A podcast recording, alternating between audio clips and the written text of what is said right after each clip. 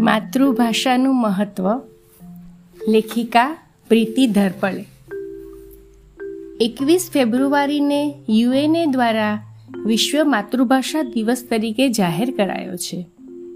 કહેવાય છે કે મનથી બોલાય એ માતૃભાષા અને મગજથી બોલાય એ પરભાષા.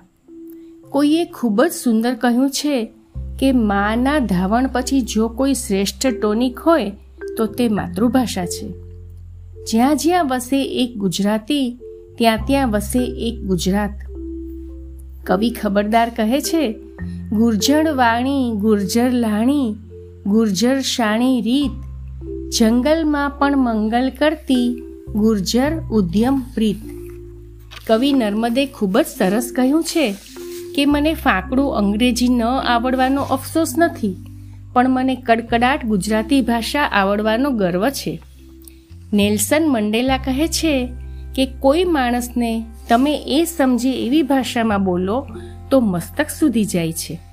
પણ તેને તમે તેની માતૃભાષામાં સમજાવી શકો તો એ હૃદય સુધી પહોંચે છે.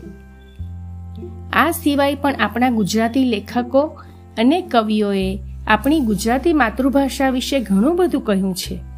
જે વાંચ્યા પછી આપણને બધાને આપણી માતૃભાષા પ્રત્યે માન સન્માન અને લાગણી પેદા થયા વગર રહી શકે એમ નથી. વિશ્વ માતૃભાષા દિવસ નિમિત્તે અમે ચેતન બાલવાડીના વાલીઓ સાથે માતૃભાષામાં ભણતર અને માતૃભાષામાં મહત્વ વિશે એક પ્રયોગ હાથ ધરેલ. અને અમને જાણીને ઘણી ખુશી થઈ કે ગુજરાતી ભાષાને જીવંત રાખવા માટે હજી વાલીઓની સંખ્યા ઘણી છે. વાલીઓ દ્વારા માતૃભાષા વિશેના તેમના અભિપ્રાયો ખૂબ જ પ્રશંસનીય છે. તેમાંથી એક વાલી શ્રી સુનિલ પટેલનો પ્રતિભાવ અહીંયા પ્રસ્તુત છે. માતૃભાષા એટલે મારી ભાષા. માતૃભાષા એટલે મારી માતાની ભાષા. માતાના ગર્ભમાંથી જ જે ભાષાનું જ્ઞાન મને થયું તે એટલે મારી માતૃભાષા. જે ભાષાએ મને બોલતા શીખવ્યો, તેના શબ્દો મને પોતિકા લાગે છે. જે ભાષામાં મમતા અને વાત્સલ્ય બંને છે, તે એટલે મારી માતૃભાષા. જે ભાષા એક માતાની જેમ મારી સંભાળ રાખે છે, મારી કાળજી કરે છે, તે છે મારી માતૃભાષા. દરેક વ્યક્તિના જીવનમાં જ્ઞાનનો આરંભ માતૃભાષાથી જ થાય છે. વ્યવહારનું જ્ઞાન દરેક વ્યક્તિ માતૃભાષામાં સહજતાથી મેળવે છે.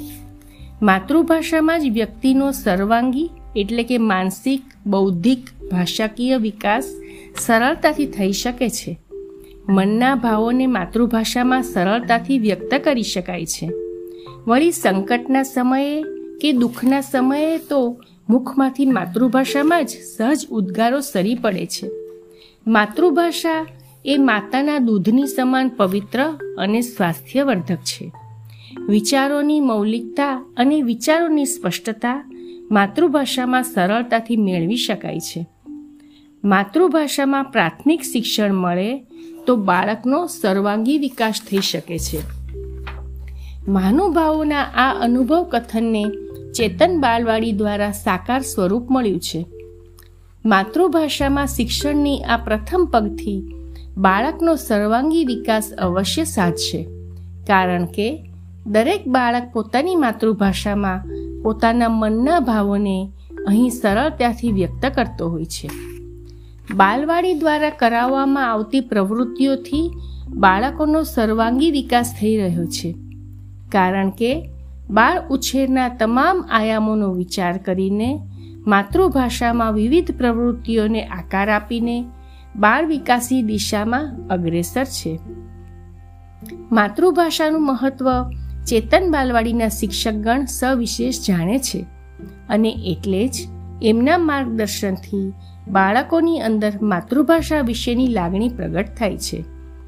મહામારીના આ સમયમાં પણ બાલવાડીના સંચાલકો અને શિક્ષકગણ ખૂબ જ મહેનતપૂર્વક અને રુચિપૂર્વક બાળકોને માતૃભાષામાં અનેકવિધ પ્રવૃત્તિઓ, બાળગીતો, વાર્તાઓ, સંવાદ અને વિવિધ સંકલ્પનાઓ શીખવી રહ્યા છે, જે સરાહનીય છે.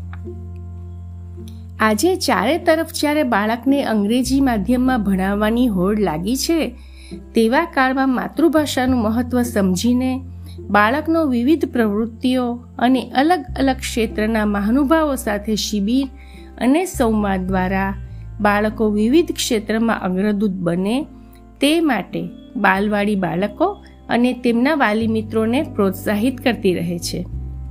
બાલમૂર્તિ સામાયિકનો માસિક અંક વાલીઓને નિયમિત મોકલાવીને બાળ ઉછેરની બારાક્ષરીનું ચેતન બાલવાડી માતૃભાષામાં પોષણ કરી રહી છે. માતૃભાષાના વાત્સલ્યનો આ અવિરત પ્રવાહ બાલમૂર્તિ અને ચેતન બાલવાડી દ્વારા સતત વહેતો રહે અને અમારા જેવા અભિભાવકો અને એમના બાળકો આ અસ્ખલિત પ્રવાહનો પ્રેમ મેળવતા રહીએ એવી અભ્યર્થના કરીએ. પ્રતિભાવના અંતમાં માતૃભાષા વિશે એટલું જરૂર કહેવું છે, મેં તારા નામનો ટહુકો અહીં છાતીમાં રાખ્યો છે. ભૂસાવા ક્યાં દીધો કક્કો? હજી પાટીમાં રાખ્યો છે. કંઈ કેટલાય મલક ખૂંદ્યા, બધાની ધૂળ ચોંટી પણ મેં હજુએ મારો ધબકારો ગુજરાતીમાં રાખ્યો છે. અને એટલે જ જેને વાંચવાથી મળે છે જીજી વિશા, જેને સાંભળીને નથી આવતી કદી નિરાશા, જેને લખવાથી મળે છે નૂતન આશા, એવી પોષક અને પ્રેમાળ છે મારી માતૃભાષા.